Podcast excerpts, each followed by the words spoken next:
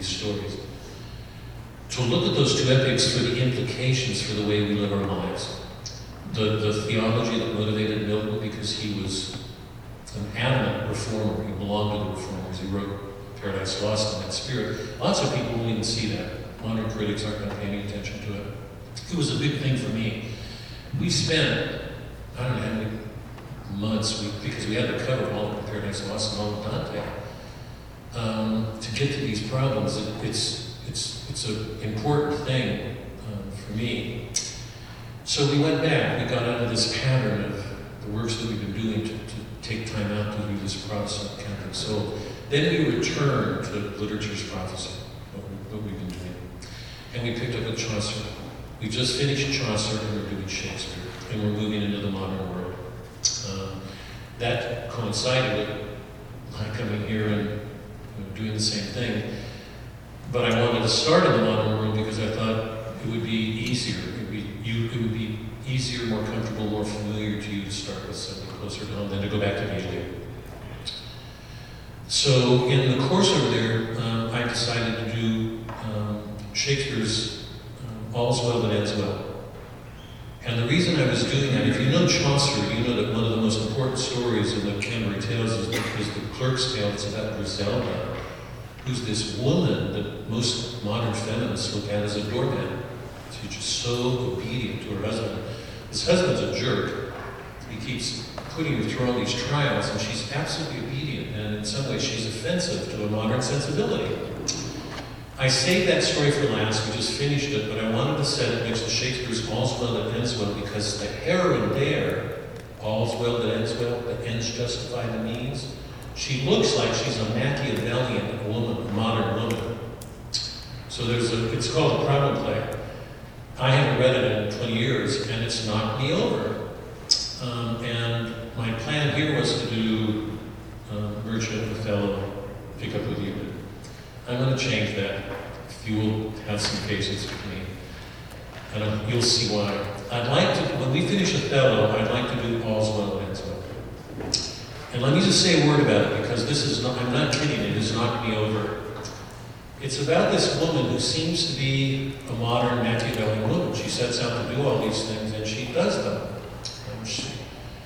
Um, what's at the issue of that play are virginity and marriage. And Shakespeare does something with that relationship between virginity and marriage that, that to my knowledge of literature, nobody's come close to. And I, and I say that with Dante in the back of my mind.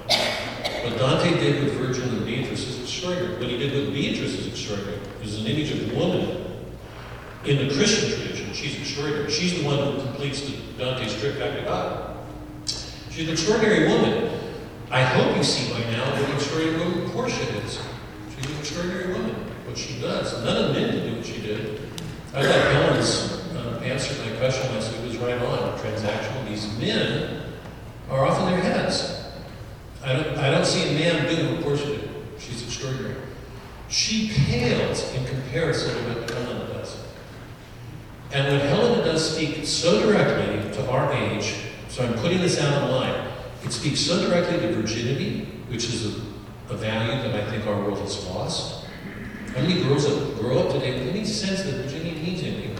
I mean, it's, it's accepted that you have sex.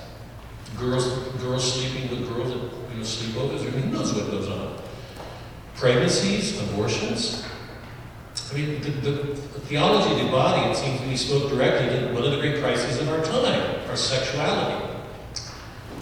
So, um, so I, I thought rather than wait, because my plan was Merchant, Othello, go back to the ancients, Iliad, the Odyssey, the Aeneid, um, Boethius, the Divine Comedy, and we're in the modern world with Shakespeare.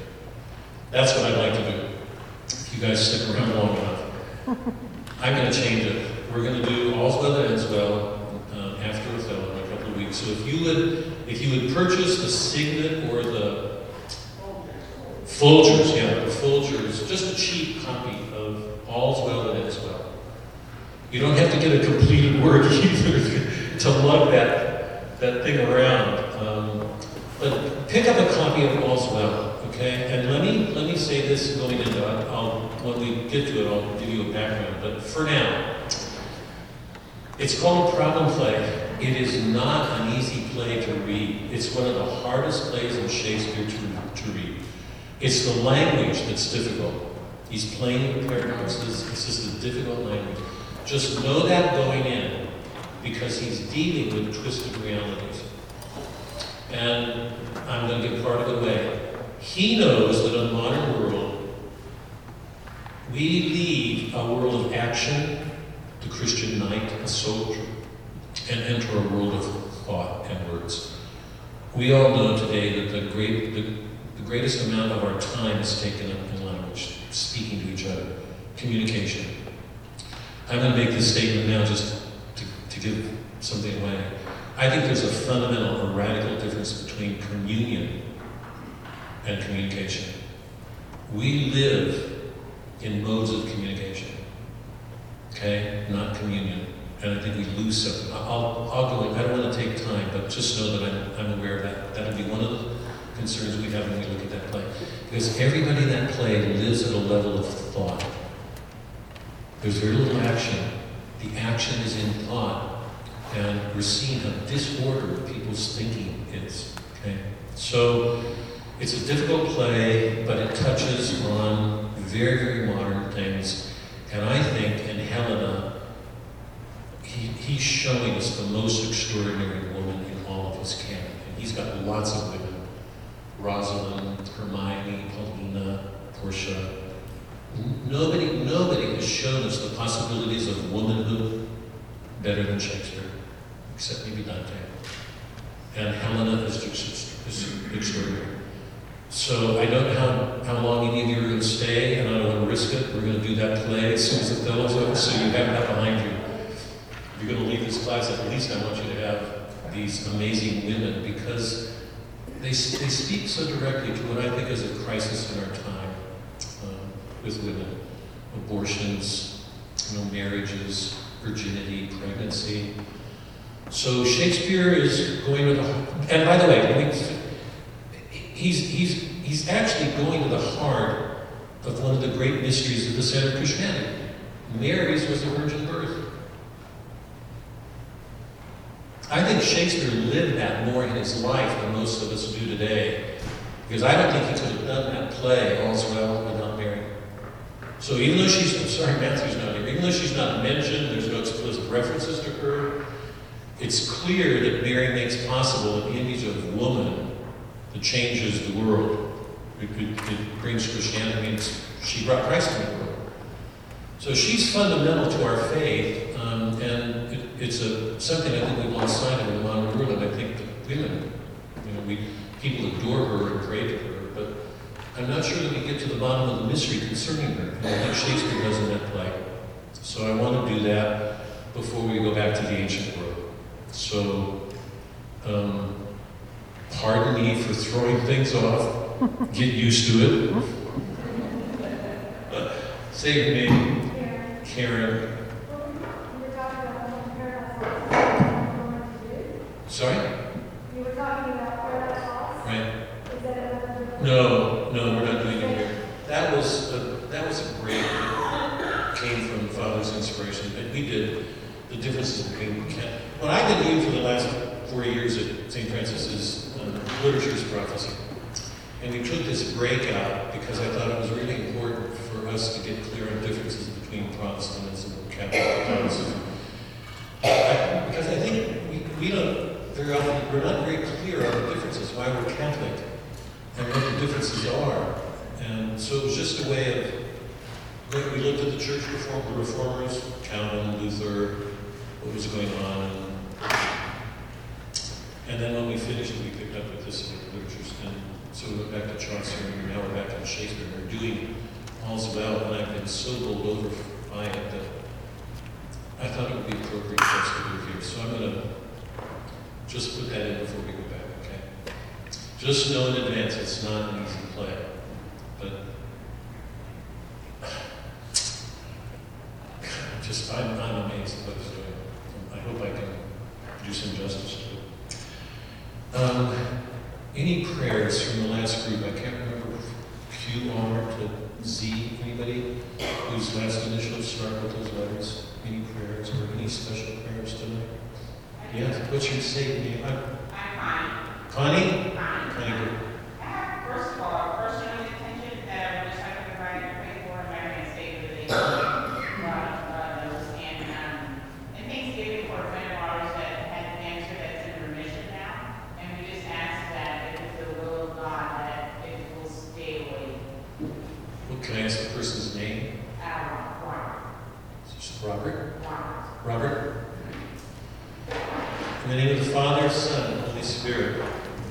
Thank you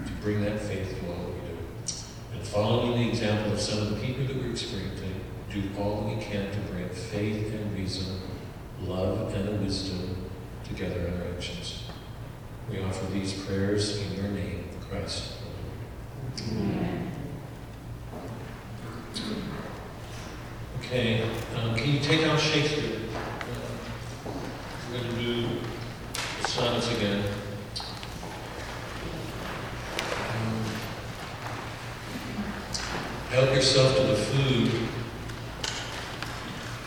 Well, Helen brought some, somebody else brought something. I got a glimpse of it. I want to make sure I get over to that table before you all it. So there's dessert to be there. Please help yourself. Last week we did the Psalm 94, those that have the power here. We talked about the differences between the butt and hand. Um, remember that the poem's about this small group of people who act in accord with their virtue. It's a small group. They don't have to overcome something. Remember, they don't have to overcome something. This virtue is so strong in them that their actions are consonant with the virtue. They're acting according to something. Okay. By the way, just a side note, God, as I should clearly quiet. You know, according to the Protestant belief, the, the effects of the fall were complete. It's one of the differences separating our two faiths. The Protestant believed the, the effects of the fall were complete, that we were left depraved, okay, ruined. That's Luther, that's Calvin, that's Wycliffe, it's all. That we lost our free will, that we carry around this innate depravity. It's only by God's grace we can overcome. It.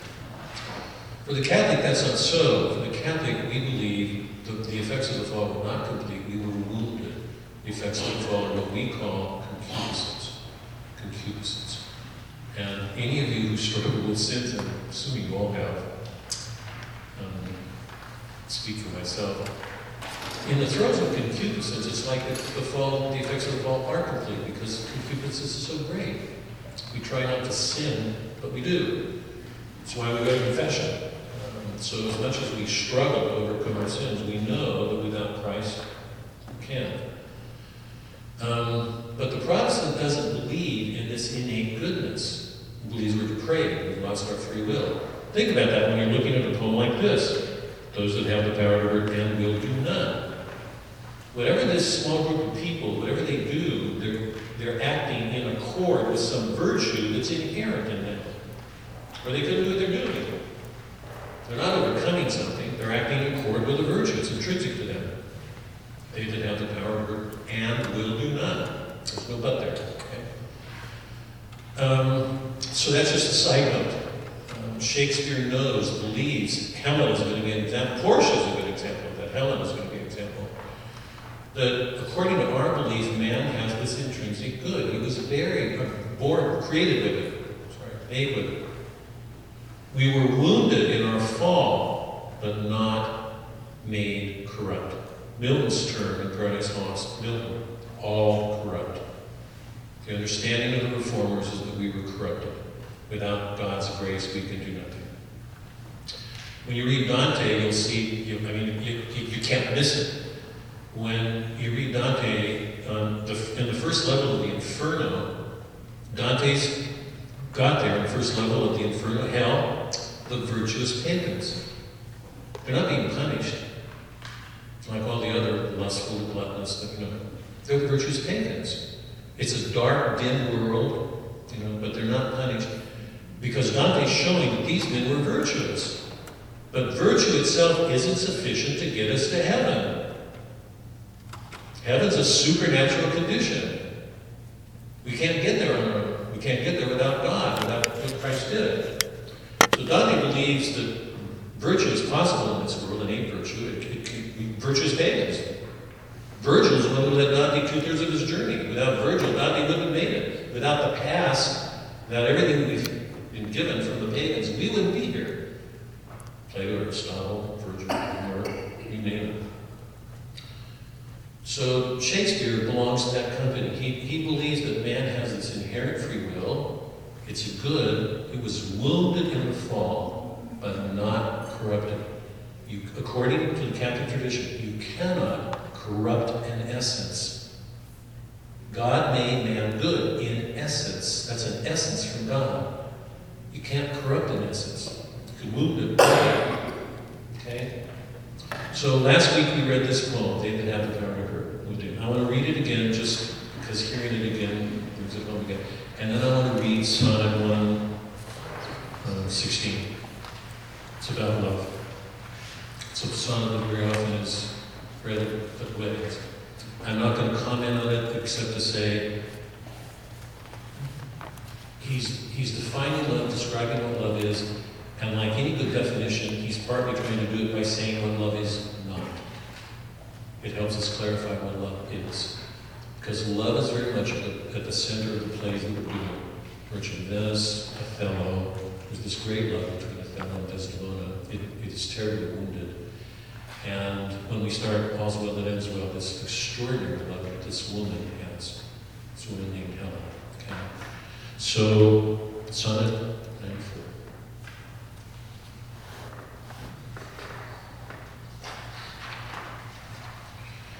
Sonnet 94.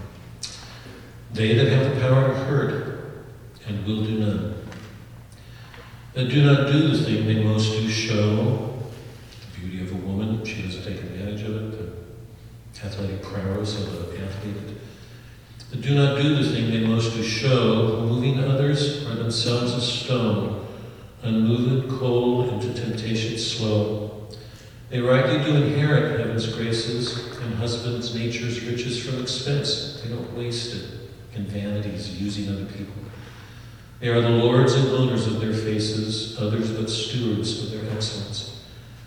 The summer's flower is to the summer sweet, though to itself it only live and die. It just lives. It's not vainly showing itself off or it just is.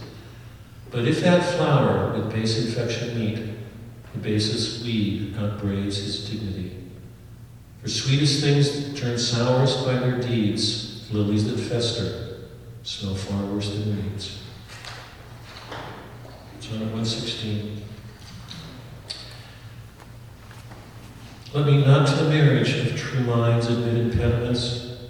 Love is not love which alters when it alteration finds, or bends with a remover to remove. No matter what happens to the beloved, this person's love will not change. Is absolutely constant. I can't hear these lines without thinking better or worse. Even when the person you love does something horrible. I don't know, I don't know how to understand Christ if we don't do that, because he didn't come here because we were good. He came here when we were really bad. Uh, so we're asked to love people, no matter what they do, doing something, re- re- like Portia, to be resourceful. Remember, we're called to justice and mercy both. So to love somebody means not leaving them where they are if something, means bringing justice and mercy together, but, but remaining constant in that love. Love is not love which alters when an alteration finds or bends with the remover to remove. Oh no, it is an ever fixed mark that looks on tempests and is never shaken. It is the star to every wandering bark whose worth's unknown, although this might be taken.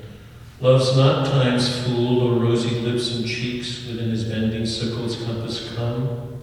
Love alters not with his brief hours and weeks, but bears it out even to the edge of doom. If this be error and upon me proved, I never writ, nor no man ever loved. We could, he could not have written that poem um, without Christ. Um,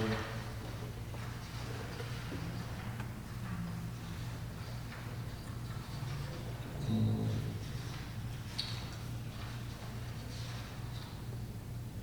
I didn't bring it.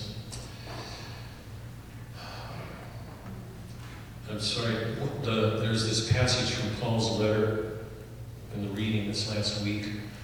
Um, I'm sorry, um, had it on my earlier, uh, from. In the letter Paul's saying, um, he's urging the people to follow him, to take him as an example. He's laying hands on people, and he says, as a Christian, you're asked to put away all cowardness and step forward in love. And he said, it's by virtue of the, he said, by virtue of the power, the love, something else I can't remember, we follow Christ. What he was saying is take, be confident. How many people step forward today, absolutely confident in Christ, or no, rather, in their love, that their love is absolutely whole to do what Christ did? The disciples healed. They cast out demons. There wasn't anything they didn't do. Could they have done that if their love were not whole? They brought in divine power to what they were doing. Yeah? They're talking, they're, they're living a whole love made possible by Christ. Shakespeare's in this sonnet is talking about that kind of love. Remaining absolutely steadfast no matter what this person faces. How hard it is to do. But that's, that's um, what he's declaring in that sonnet, okay? Okay, we're entering a dark, tragic world. I hope everybody's ready. Going from Merchant of Venice to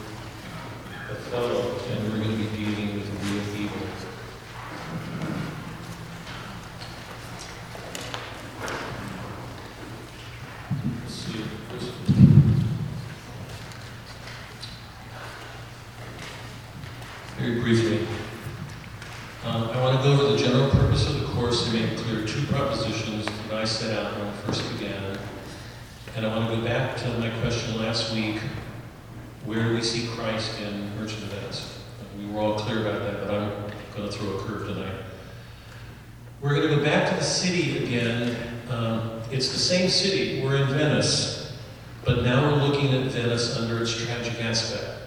It's the same exact city, but Shakespeare's bringing out a dimension to Venice that he didn't treat in um, Merchant of Venice because Merchant of Venice is a comedy. He's showing us an act. He's showing us the action of wonder. What happens when love can work and um, realize its end? Because what happens at the end, you know, um, Portia and Bassanio return, and Nerissa um, and um, um, Gratiano return.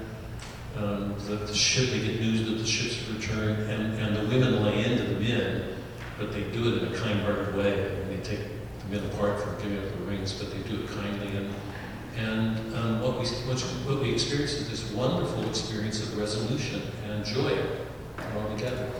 In Othello, gone. We're entering into a world now where, where we're going to experience something tragic to the nature of Venice. All that was hidden in Merchant of Venice, all that was dark and kept under control. Because you all know that if, if that the action of the play in the middle of the play is heading towards a tragedy. It's going to cost Antonio's life, right? It's going towards a tragedy. It's only because Portia comes in, I hope that's clear. It's only because she comes in and does what she does that a tragedy is averted. Antonio's life is spared. So the comedy risks a life, but overcomes the dangers, and it brings potentially tragic situation to a good end. In Othello, we're going to watch the reverse of that. It begins with a young man and woman marrying, it's against the father's will, and everything seems good, except it's going to turn and become really, really dark. So here we're going to be looking at something in Venice that is um, inimical to love. It's evil. I think it's probably Shakespeare's best treatment of evil in any of his plays, and it's here in Venice. So we're going to look at the same city. It's the same city, but it's under a shadow. It's under an evil. To look at that clearly, I want to take a few minutes with genres. Um, and then um, we're going to look at the differences between Venice and Cyprus. And then I want to come back to this question. How is it, what is it about Venice that produces an Iago? And it's pretty clear, I think, I think, I, unless I'm misstating it, it's pretty clear that Iago is a product that there's something in our regime that lends itself to evil. So we're going to have to look at that, okay? That's where we are.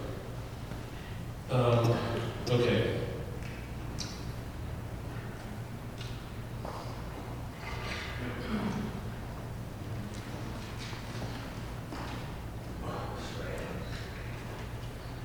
The purpose of the course.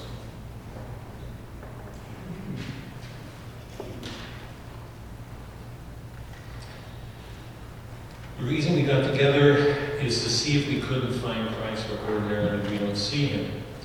We've read a number of lyrics so far in which we saw Christ concretely realized in an actual event.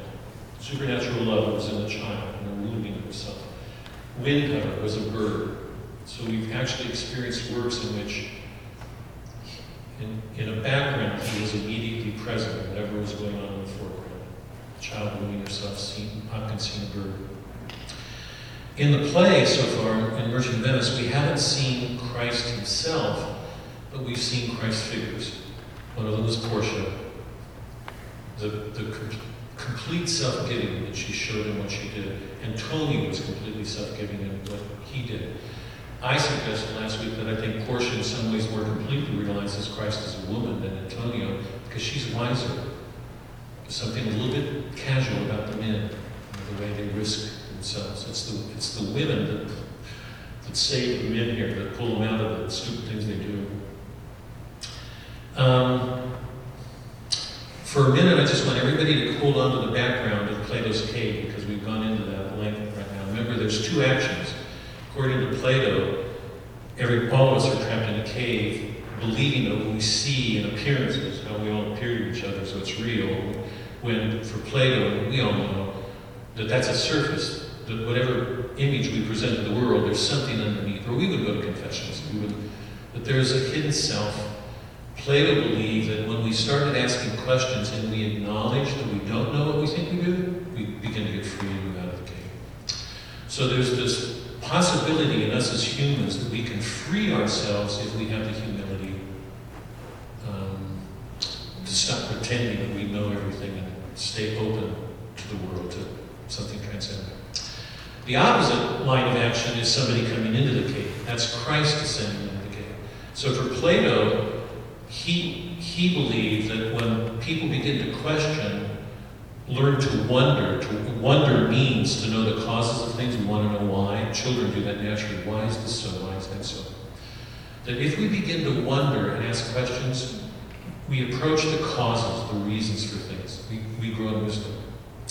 And for Plato, he knew that when somebody comes out of the cave because he learns to see the eternal truth of things, he has to go back into the cave to teach others.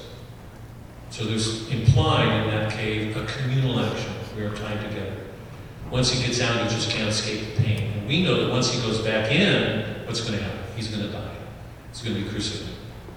Athens is going to execute him. The opposite action is Christ comes into the cave to take us out, and he's going to be executed. So the, the, the, the cave, the city, is a place of trial. It's where we learn to see who we really are. We struggle to become better against all the forces that threaten to overcome us. Um, so keep in mind that image of the city and that, that, um, that twofold action, down and up and up and down. I also made two propositions. I said, one, that there's something prophetic to literature, that literature very often shows us things about ourselves that we don't want to know. Moreover, I've suggested that literature returns us to the world. We're not left in ideas, we're not in abstractions. That's absolutely crucial.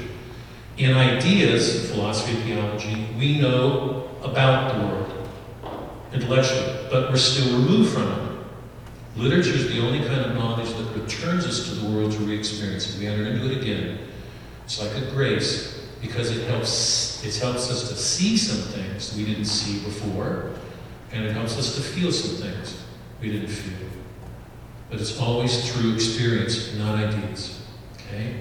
It's like a grace, a gift. We can go back to the world and see more and feel more. Um, and um, one of the links that we've been seeing, I hope it's doesn't seem too far-fetched here, is that there's this intimate, in, sorry, intrinsic link between poetry and the word, poetry and the city. Okay? That the two are intimately connected. In the modern world, we take as our paradigms for psychology Freud. One, one critic who happens to be Jewish called Freud Jewish in his thinking. Because Freud made intergenerational relationships the essence of his understanding. The sins of the father. We all carry the sins of the father, Oedipus complex. Every boy grows up wanting to marry his mother or kill the father. That became a fixed theory for, for Freud. Um, Plato and others, Shakespeare certainly, enlarged that. The family is absolutely crucial. You can't escape it. But for Plato and the great thinkers, Aristotle, certainly Thomas and others in Shakespeare, the city is a more important paradigm because things go on in the city that can, that can influence the family in ways the family can't. Here's a good example in Othello. We've got Iago, who's, who's going to hurt everybody, whatever their relationships. So the city's a larger paradigm. More is going on in the city than in the family. And it enlarges our perspective of things. It includes the family, but it shows there are influences outside the family that we have to take into account if we're to understand what's going on. It can't just be confined to marriages or families. Um, so, in the works that we're reading, we're always seeing some action going on involving a person, but in a larger context the city, the nation, the people, whatever it is. Our call as a church is to bring Christ to the world. So here's the question that was implied in all that we did when we started out together. We're asked to follow Christ, to bring him to the world. Um, how do we do that? Do we bring Christ to the world, particularly as Catholics? Can we do it as well as we can if we don't know our world or ourselves? If we don't know exactly what we're facing in ourselves and in others? Portia can do what she did because she brought a wisdom and a love to her actions that nobody else could bring. Is there, the men are all Christians, all, most of them are either Jewish or Christian. Could anybody of that world have done what she did? Even with her faith? No, they couldn't. Christ didn't just bring us his love, he brought us the wisdom of the Father. He was the second person of the Trinity. In me you see the Father, in me you know, if you know me, you know the Father. There was nothing he did that wasn't done in wisdom, whatever he did. Even the cross has to have a wisdom, how hard, how hard it is for us to understand. Pope John Paul wrote Fide Ratio, in which he said, it's absolutely crucial for us to bring faith and reason together. We're not Protestants. The Protestants believe reason is corrupted. Nature is corrupted, so is reason. Our free will is corrupted. We don't. We believe reason is a good thing, that we were left our free will, we're wounded badly, we're given to sin, but our call is to bring our nature and grace together. Grace perfects nature. Yeah? Grace perfects it. It's not because nature is corrupted, it perfects it. Nature's good. God made good. So in of Venice, we saw an action involving a woman who brought this extraordinary faith and a wisdom to what she did. Without it, Antonio's dead, and we've already through, the city's gone. Okay? Now, something's going to happen here in Othello, um, because there will be nobody there to help out. It's going to end tragically. We've got to look at that and ask why. One of the questions that I want to ask before we go on, because we didn't deal with it last time, it's, it's something easy, so easy to overlook. When I asked the question last week, is there anybody in the play who, uh, who resembles Christ? Everybody's pretty clear. I mean, most people said immediately Antonio. It was interesting. We went to Antonio instead of Portia, and then Portia. Is there anybody else connected with the play that is Christ-like? They that have the power to hurt and will do none, but do not do the thing they most do show, moving others are themselves a stone, unmoved, cold, and to temptation slow. Moving others are themselves a stone, unmoved, cold. These are people who are so focused on what they're doing, so completely giving themselves that they bring good out of it. Let's say. This Portia does that, right? She, she's so focused, her mind, her heart, on bringing the good out of that law, right?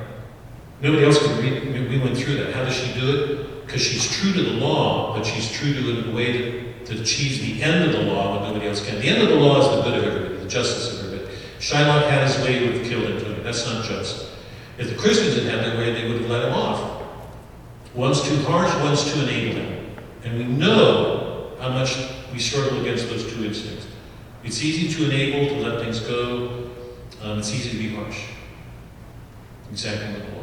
Bringing the two together, not easy. Is there anybody else connected with that play that um, is Christ-like? Mary? I thought Nerissa because she was obedient and because I would see she was so close to Portia that it would have to drop off. Yeah, she's a good woman for sure, for sure. She's better, I think, than Bassanio, as a, I mean, as a matchup with yeah. Um, Larry, um, the merchant, because he gave, and We included him. We did Antonio the merchant. It's not a character in the play. Ooh, wow. Go there. Say that. I mean, I had. To, go ahead. Why? Why do you say that? You know, wisdom when he set up for his. Yeah. It's hard to see him doing that without. I mean, I, yeah, it's hard to see him doing that without loving her deeply, even though it's not obvious in the trial because he's going to put her through it. Yeah. But he put the man there too. And Right. and loved her. Loved Right. her. And she was- Right. Right. Yeah. It's the poet. Let me just, I want to spend only a minute, because I'm going to keep coming back to this as long as we. Is there any way in which the poet is like Christ in what he does? They that have the power to hurt and will do none, do not do the thing they most to show, who moving others are themselves as stone, unmoved, cold, and to temptation slow, they rightly do inherit. How many poets could take a situation like the one that Shakespeare presented in Merchant and bring a good out of it? Could he have ever done what he did? Think about the right, think about the way he did use words, what he did with words. The words he gave Portia, the words he gave the men, that Shylock was a Jew, the Christians as Christians, how appropriate they were, how fully realized those characteristics were, and what he did to bring that to a good conclusion, to bring good out of evil. Can he do that without being close to God?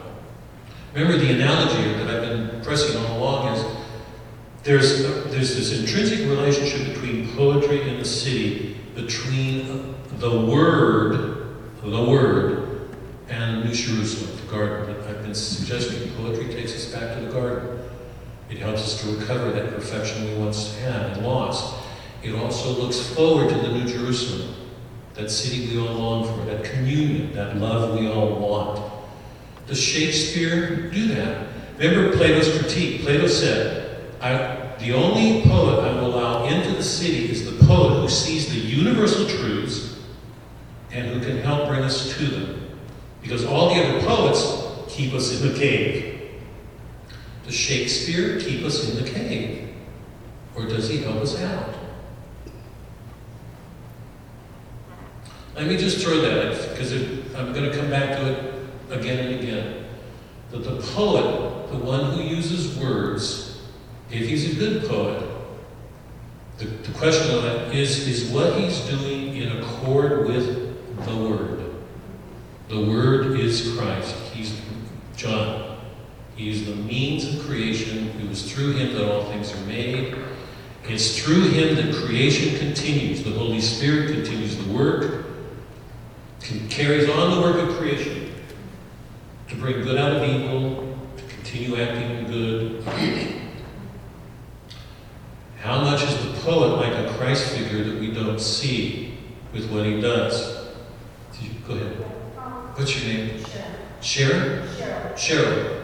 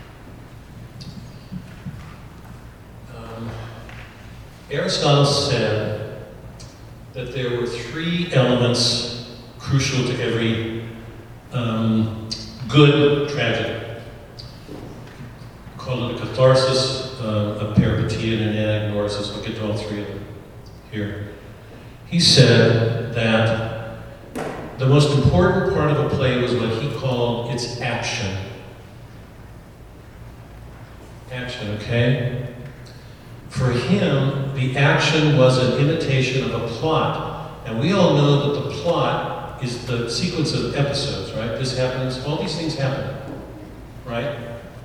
Um, how's the merchant start? It starts with Antonio saying, I'm sad, his friends come to him, Bassanio wants money, everything's set in motion. Aristotle said that the plot is so important. The plot is an imitation of an action. It's an imitation of an action. So all of these events imitate an action. So the plot is the visible presentation of things, what we all see with each other. The action is invisible. The only way we can get to that action is through the visible. It's like Paul. It's through the visible things that we get to the invisible. Okay? So every plot is an imitation of an action. That is, every plot is an imitation of some spiritual movement, a change that takes place. What's the change that takes place in Merchant? Um, the change moves from an apparent prosperity, everything's going up well, towards a tragedy, and it changes, and a, tragedy is averted. It brings justice to Venice when justice was not going to be done. And that justice is completed in Belmont. That's the action. It's a movement towards joy. It overcomes a tragedy, it ends in joy, wonder. That's the action, right? Um, so, every action, every play has an action. Um, the, hold on, this is. Um, we know the action through. He said the crucial elements of every tragedy are a peripeteia, a turn, and an anagnorisis, a recognition. Okay?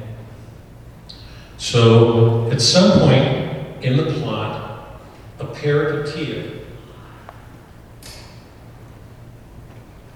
a turn takes place. Sorry. A turn takes place. Um, people go, we go through our life thinking everything's okay, and then suddenly something happens, and it's like the rug gets pulled out from underneath us. We think just when things are going well, we can settle, something knocks us on our feet. The church calls those moments moments of metanoia. It's a conversion. Change takes place. And it's all, almost always violent. We never see, or we rarely see it coming, um, or, or having the effect that it's going to have. In that moment of turning, a recognition takes place, an anagnorisis.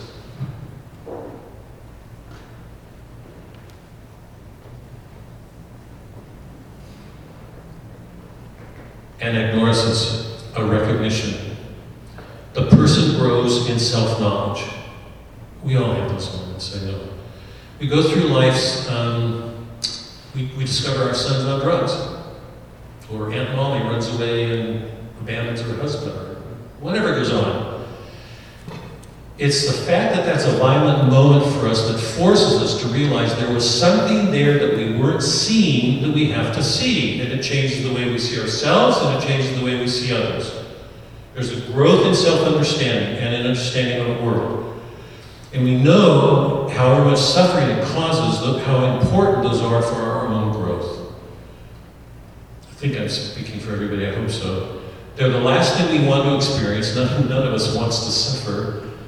But when we look back on them, we realize there were gifts there. That we were blind to certain things, we didn't see them. Okay? Um, as a result of that change, that turn that takes place, a catharsis takes place, a purging. And for Aristotle, the, the emotions that are purged, this is absolutely crucial. The emotions that are purged are pity and fear. Okay? Those are the tragic emotions. And I want to I want to take a minute with this. I know this is all basic and it may seem away from this, but uh, it'll it'll clear up when we get back to Othello. Why is that? Why, why is the purging of those two emotions important? Because both of those emotions are paralyzing.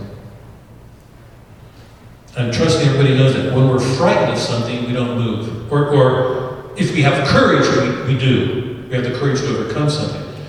But if we stay in that fear, we're paralyzed. We don't move. Pity is the same emotion. I can't think of a, I can't think of emotion that more contributes to enabling than pity. You feel sorry for your child, so you don't take the hard stand that you should. Yeah. So long as you're trapped in pity, your sorrow for somebody, you can't move. You won't do something. Enabling goes on. We know that. Um, pity is not love. Pity looks like love. It's not love. The difference between pity and love is in, in pity, we identify with the sufferings with another.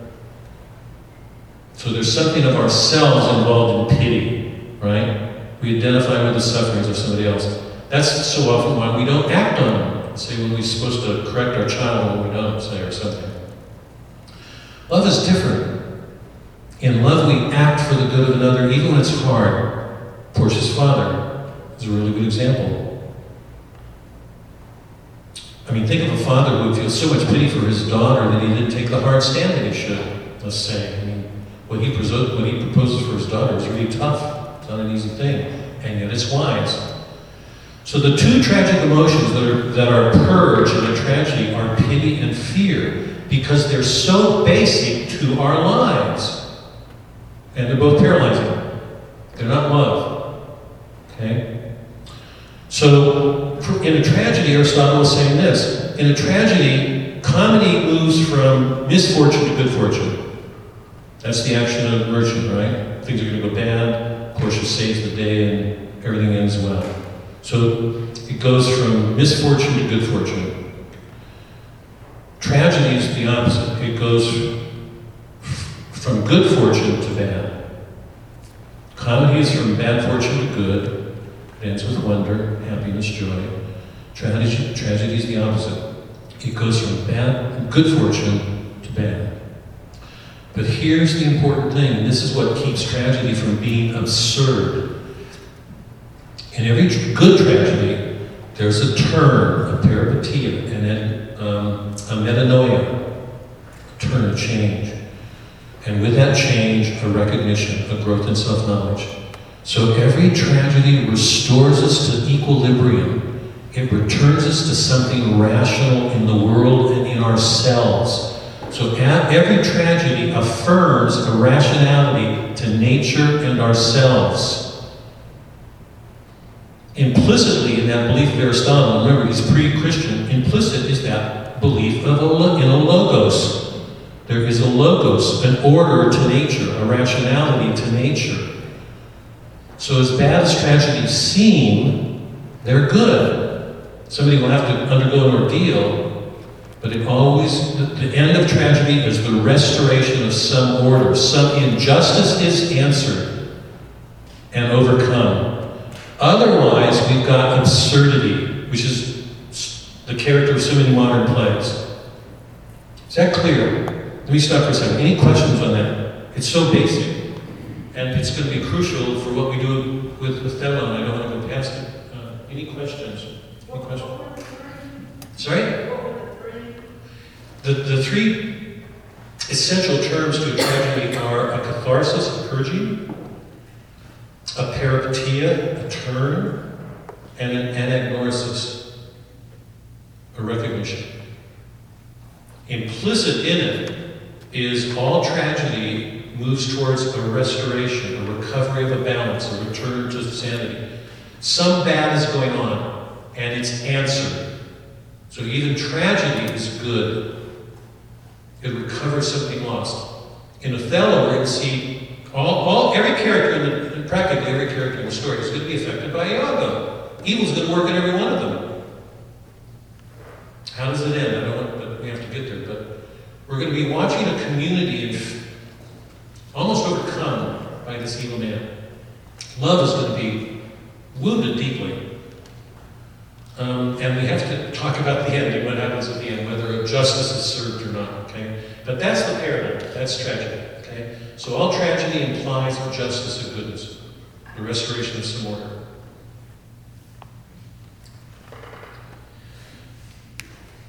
Now, city, once again, we're still in Venice, and we saw when we looked last time that this is still Venice. In the opening lines we saw Brabantio when Roderigo went to wake him up, he said, This is Venice, it's not a grange.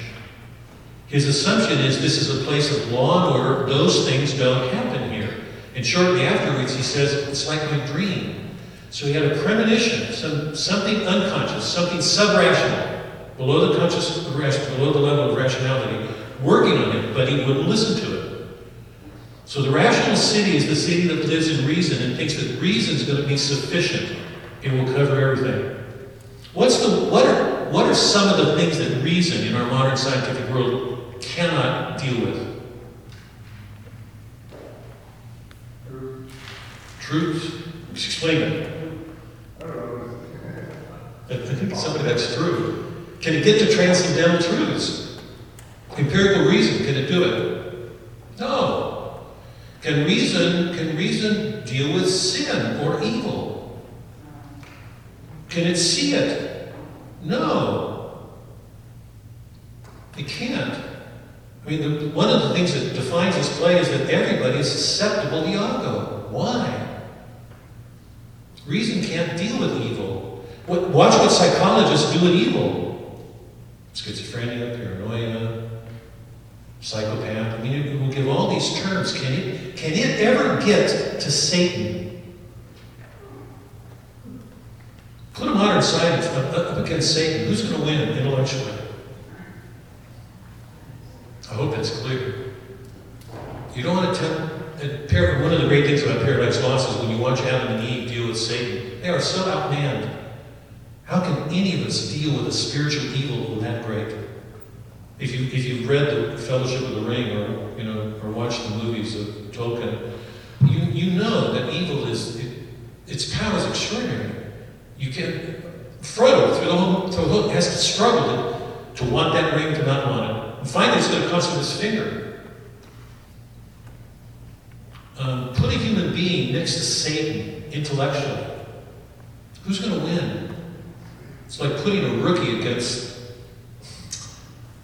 somebody with ability you can't even begin to compare. He's an angel. That's what, he's all intellect. You don't want to tempt. You don't want to tempt him. So one of the things reason can't deal with, and what Shakespeare is very clear about, one of the things that it can't, and one of the things it's most susceptible to is evil, because it's so rational. It thinks it can control everything, manage everything, because our powers of reason are so capable. Yes, I mean we go through our lives so capable. There's not much we can't do. And I, I, I, I feel this sensitively, mean, deeply myself. I grew up thinking there was a lot I could do. I mean, I was athletic. I, I didn't do well in school when I was younger because it just wasn't part of my. But when I put my mind to things, I could do them. One of the things that's frightening me, I mean, as I got older, is it's so hard to do away with my sins. it's a lifelong struggle. Um, reason can do so much. We're so capable. How good are we at doing? If we were left to our, let me ask you, if we were left to ourselves, could any one of us in this room say honestly that you'd be capable of doing away with your sins on your own? I'm going to speak for myself here. My answer to that is unequivocally no. Why did Christ come down then? This was God. It took a divine power to answer it. So Venice is the rational city. It, it emerges out of this collapse of the, you know, the Holy, the Holy Roman Empire, this great shift, and this new kind of city that valued freedom, the, the, the resourcefulness of man to take on his world. It's such a good thing. Has freedom as its end for man to try to use his own powers to better himself. But it's also in that city that evil can accomplish this extraordinary thing that he does. So, what are some of the characteristics of this city? It's the same Venice, it's the city of law and order. It doesn't recognize things beneath the surface. Brabantio doesn't give any credence to his dream, he wants to dismiss it. When we get to Cyprus, Cyprus is going to show us the underworld of that rational city. So, in the same way that um, you, I think you all got that handout, didn't you? With the schemes. In the, in the same way that um, Belmont was the, um, what, what, what I call the city of the imagination of poetry, beauty, art, at the opposite extreme is Cyprus. Cyprus is an image of the undercity of Venice. It's what's below the surface that nobody in Venice wants to see. It's all the ugliness, the sins, the, the betrayals, um, all that all that Iago is uh, able to do. Okay. The word capitalism. If I did this last week, the word capitalism comes from the word kaput, head. Capitalism means the resourcefulness of the mind. How intellectually resourceful we can be using our minds to help um, enlarge our freedoms. It's produced this great material wealth we have and great material comfort. What are the great virtues of capitalism? Resourcefulness, ingenuity, risking. Yeah? They are central to the whole capitalistic enterprise. Now, for a moment, identify the opposites of those resourcefulness, ingenuity, risking. What's the opposite? Perversity, cunning, deceit, cheating. Take those intellectual virtues that make our world great resourcefulness, ingenuity, risking, all good things. What are their opposite? Cunning, deceit, cheating. What do we find in Iago? All of those. They're intellectual in character. So one of the things that marks this regime is its intellectual nature. It's given to the mind. I hope you're all aware. The angels were all intellectual. None of them had bodies. The greatest sin was intellectual. It was Lucifer's. Okay? Um, another similarity. Once again, we're in Venice and we're watching a, a play unfold in which the father's authority is gone. There is no father authority. Remember, we talked about the disintegration of the family in Venice. Gobbo doesn't know his son Lancelot. Jessica runs away from her father. This play opens with what? A daughter running away from her father. The father's authority is gone again. It's only in Belmont that the father has his authority. We saw that. Let me ask this question. I want to take it. I probably shouldn't take this, but I'm glad to do this. It may need more Othello longer than I planned. If the father doesn't have his authority anymore in the way that Shakespeare's showing it, where does the authority go? And why? Why is the why is the father's authority virtually gone in this Venetian world? I venture to say that most fathers in this room as fathers would feel that. That we grow up in a world that doesn't think very much of fathers today. Well, in, in Venice, they replaced the God of the church with the God of the dollar. And, and that nurtures their thought, but it doesn't nurture their lives, and therefore they're only rats following coins. That's all they, that's all they are. Yeah. They're Successful rats, but they're rats nonetheless. Yeah. Somebody was gonna somebody over here?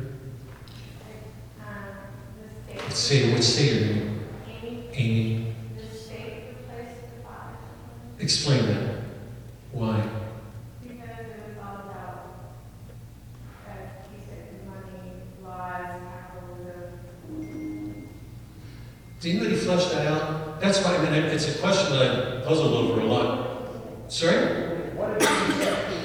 18 say it again louder, please.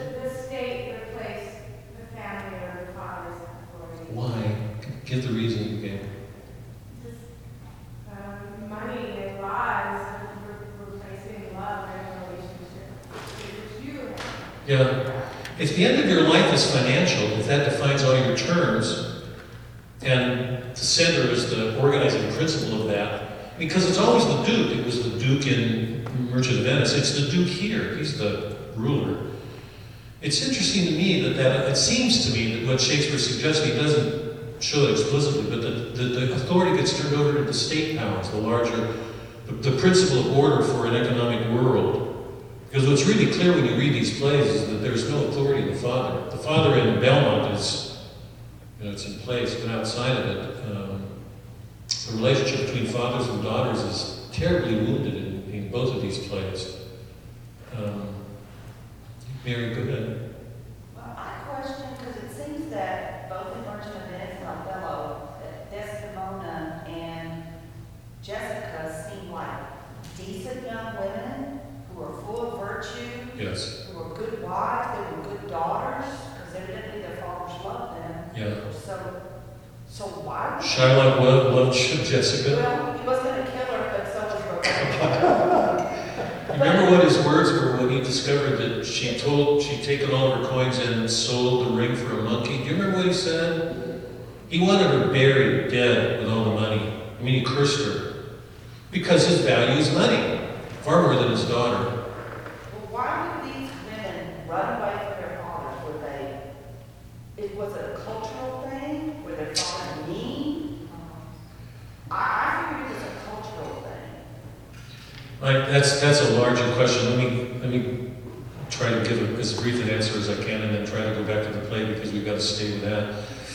My only sense of that is that the, in, in this world, the modern world, we're watching money define people's lives and the family disintegrate. And when the family disintegrate, it, it, it, it most immediately, it seems to me, would affect the head.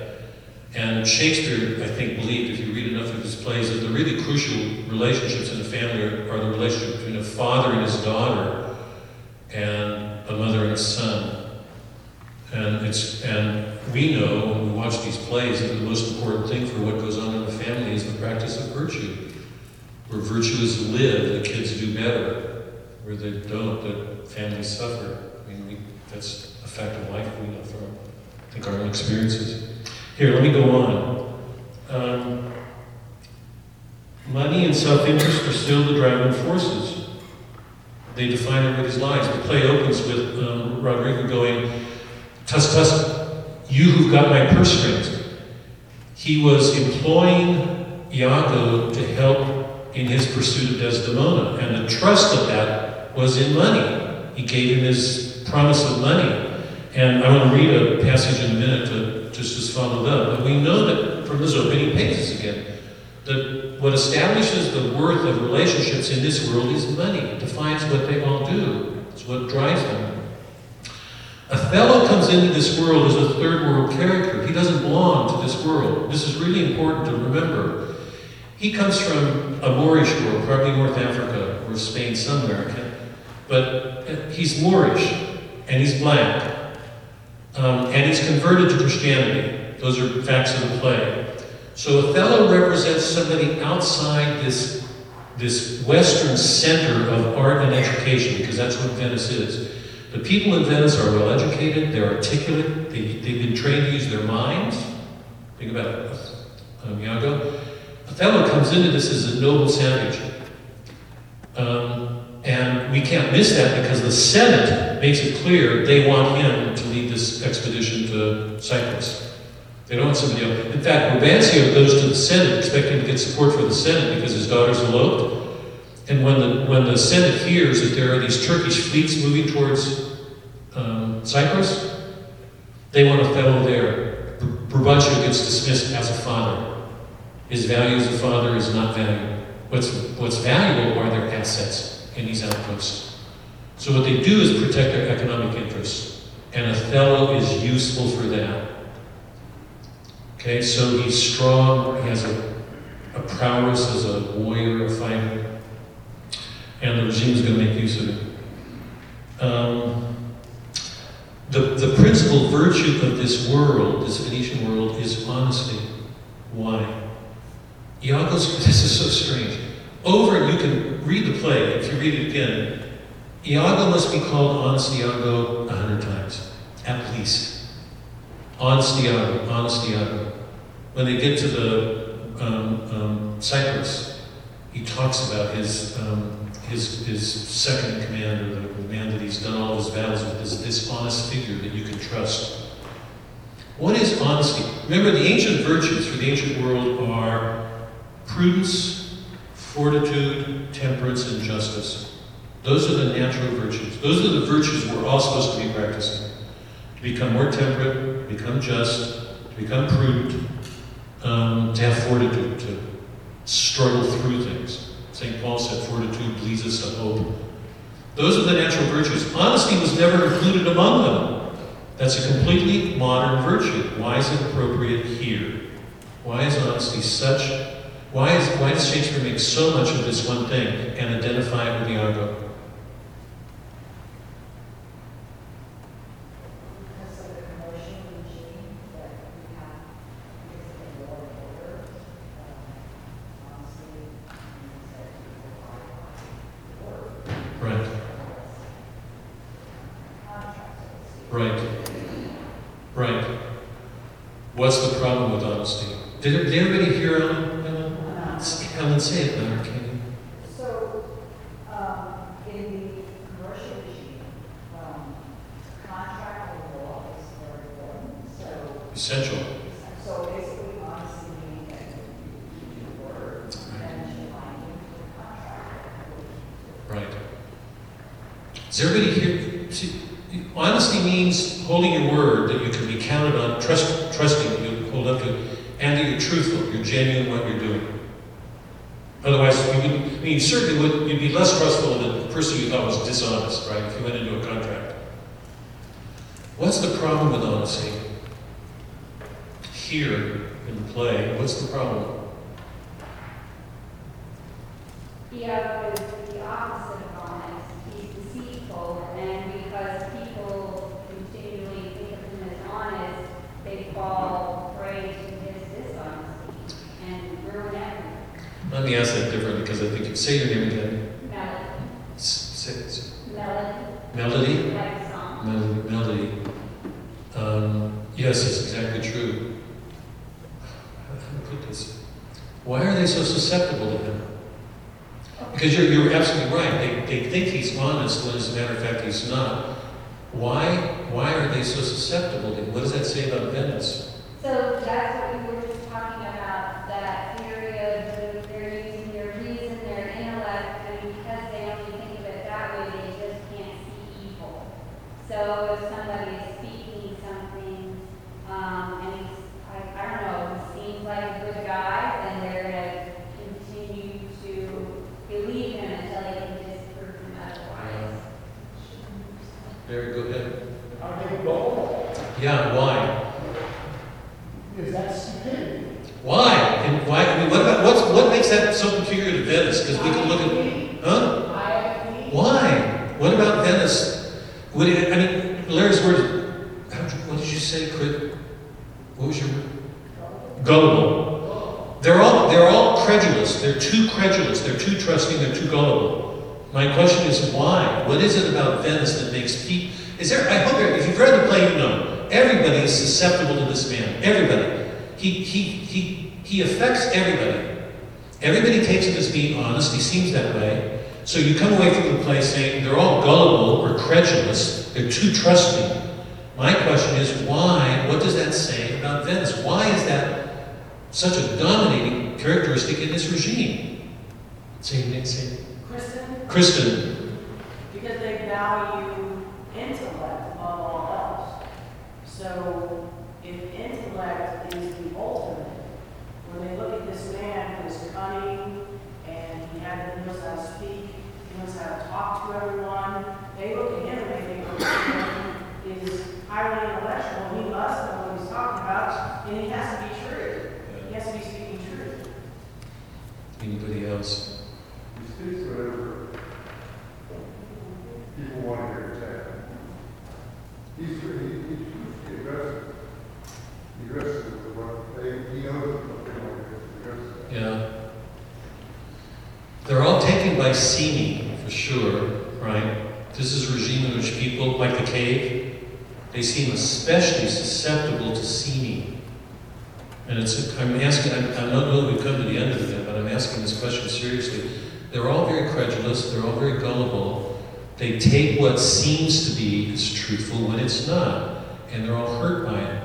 And there's something about this regime that seems to make people particularly given to it. We, we, I'm sure you, we watch movies, we, we, we watch these TV programs about scams, the, I can't remember the names of them on the television, but people who work these scams, you know, on, on every level of society, it goes on on the most basic level, it goes on on corporate level. The people are constantly working scams, using people.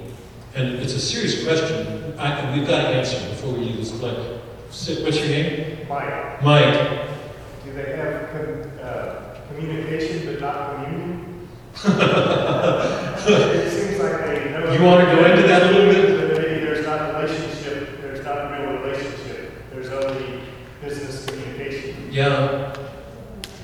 A lot of, let's hold on, just hold on to that question as we go through the play, because I want to come back to it when we get to the end, because it's such a, it's such an obvious thing going on. I mean, you, you can't read a page without watching something going on that's not right, and people going on in their lives like nothing's going on something is. Okay, um, People in this regime seem particularly susceptible to appearances. Just hold on to that quality, okay? Um, now, I want to, I want very quickly, I'm going to read a couple of passages dealing with Iago, and then we'll leave.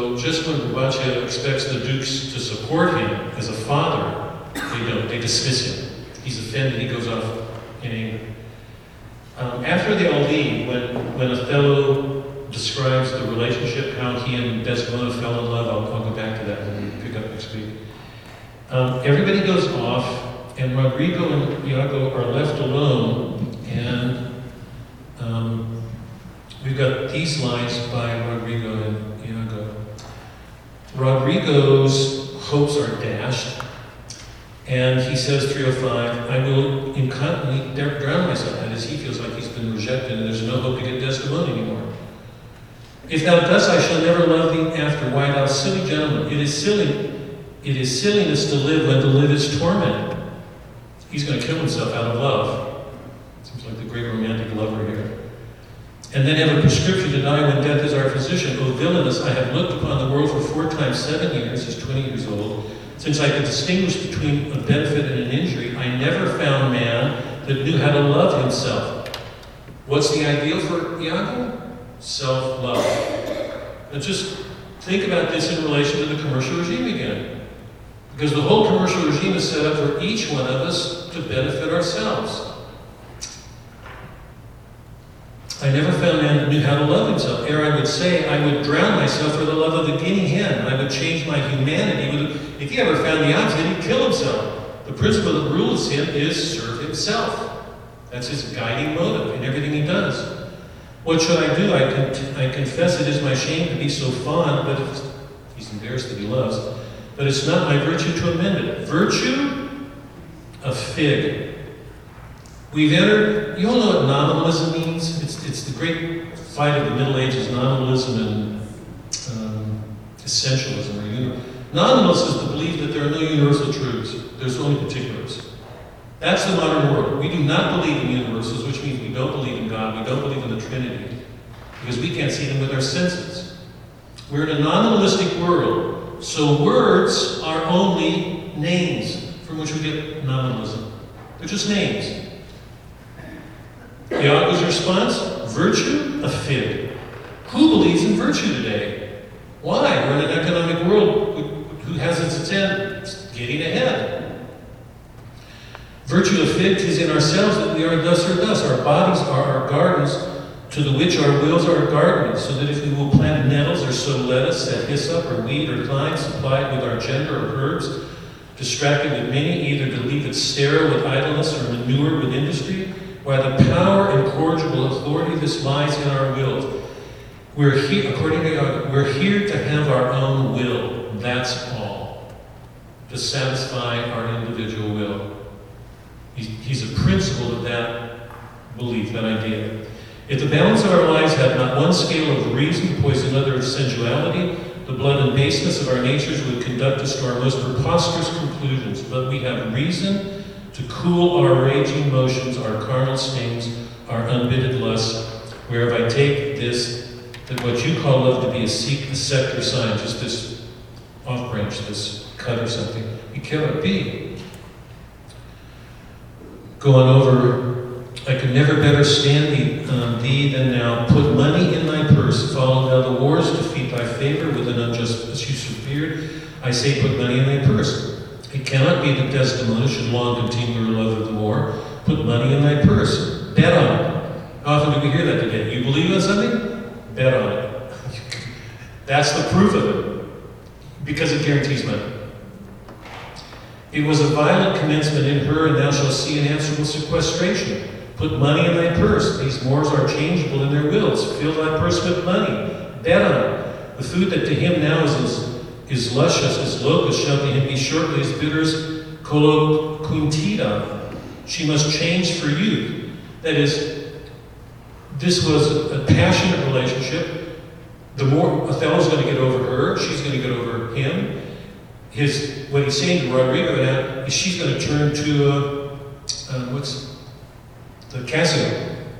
She must change for you. When she is sated with his body, she will find the heir of her choice. She must have change. She must. Therefore, put money, in thy purse. If thou must need damn thyself, do it more delicate way than drown.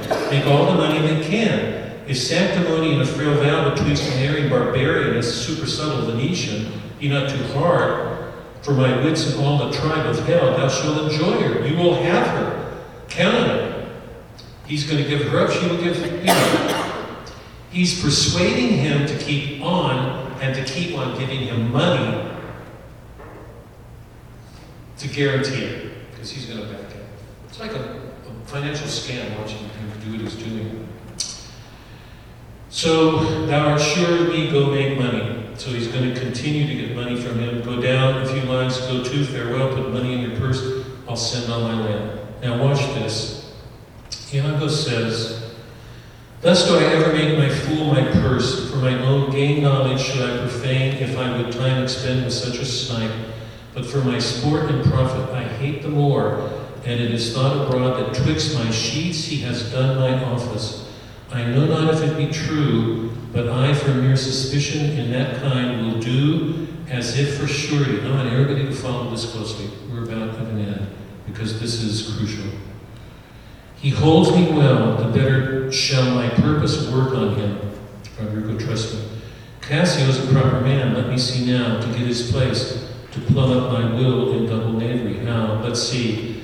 After some time to abuse Othello's ears, he's going to plant a suspicion in, and, um, and he will get back at um, Othello that way. But look at those words. If I would time expend with such a snipe, but for my sport and profit I hate the more, and it's thought abroad that twixt my sheets he's done my office. He, he's assuming that Othello's made love to his wife. That's why he's angry.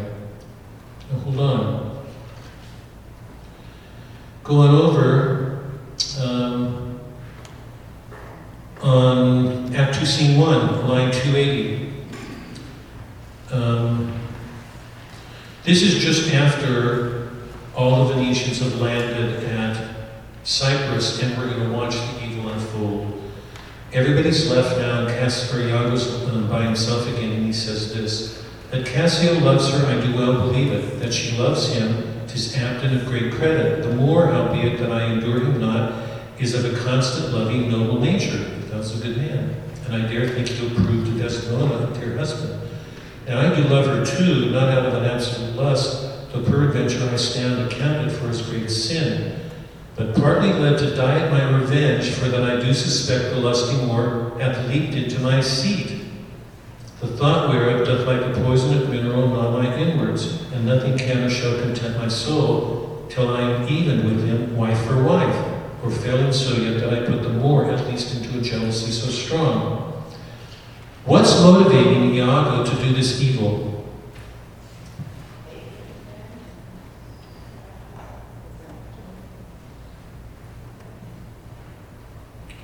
When he begins, remember in the opening, we read that last week in here, he, he says that he's angry at Othello out of envy because um, he, he made Cassio his second lieutenant instead of him.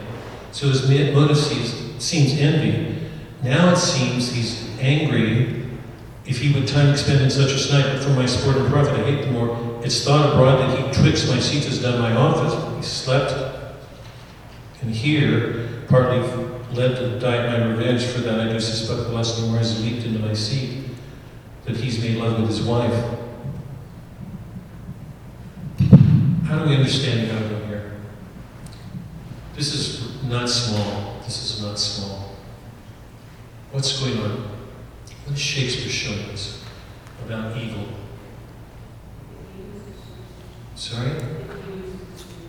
Say it again, Ken. It uses you.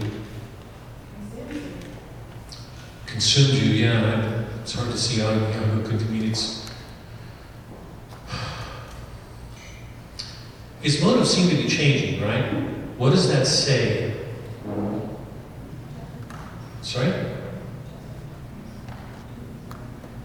Say it himself uh, another.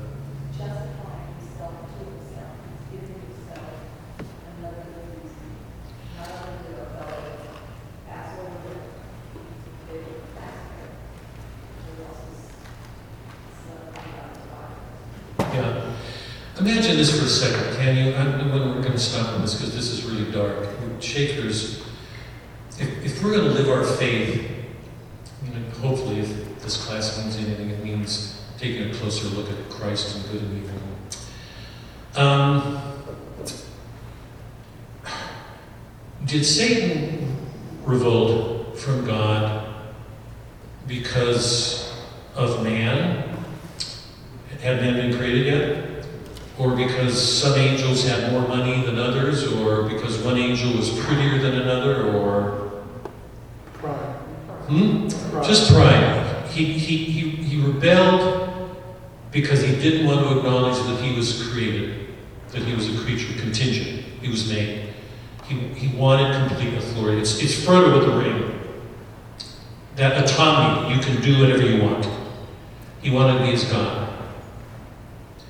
If you're an angel um, and you don't like the motives that we have as humans, somebody's more, somebody's handsomer than I am, somebody's prettier than I am, somebody has more wealth than I am, somebody's got a car, somebody's smarter than I am, somebody's more athletic than I am, you know, whatever it is. Um, what does it say about evil in, the way that it works? Will, will Iago ever lack a reason for what he does? No. He'll find a reason everywhere. And, and I- mean, it looks like self-justification on one hand, and you know, he's not justifying, he's not talking.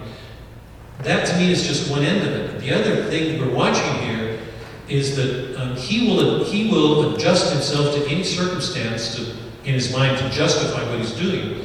He'll never lack for reasons. He's not justifying himself. He's giving a reason to do what he does because he's going to do it anyway. Because evil won't stop.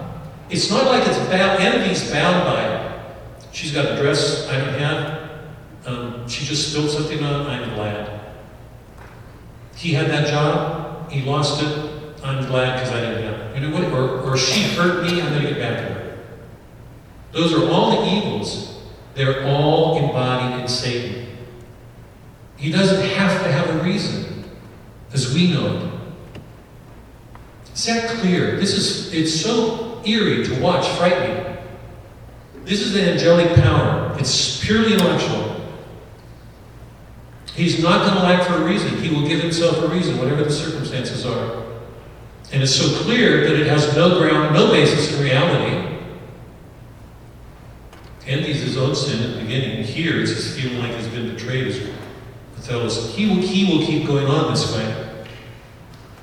So we're watching an evil, we're watching the nature of evil, and I'm going to say this, um, I, I said it before, but I want to underline it now just as a, as a way of leaving.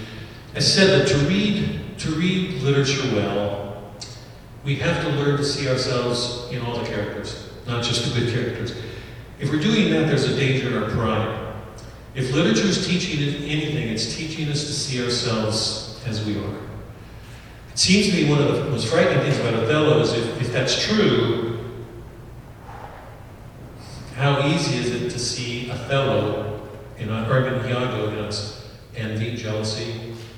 We're watching a mind find a reason for whatever it does because it has only one aim to hurt another, to destroy another. Because he doesn't have it or he wants it. Even if he had it, it wouldn't matter. He'd still come up with a reason. I am, I am not what I am. That's the opposite of God. So we're watching this evil set loose, and I'm going to ask the same question I did last week. What is it about Venice that seems to make an open, even seems to encourage or make a space for this evil? We don't see it in the other regimes. It's, it seems peculiar to this regime, to, the nature. How do we deal with it? What happens? What happens to love because of it?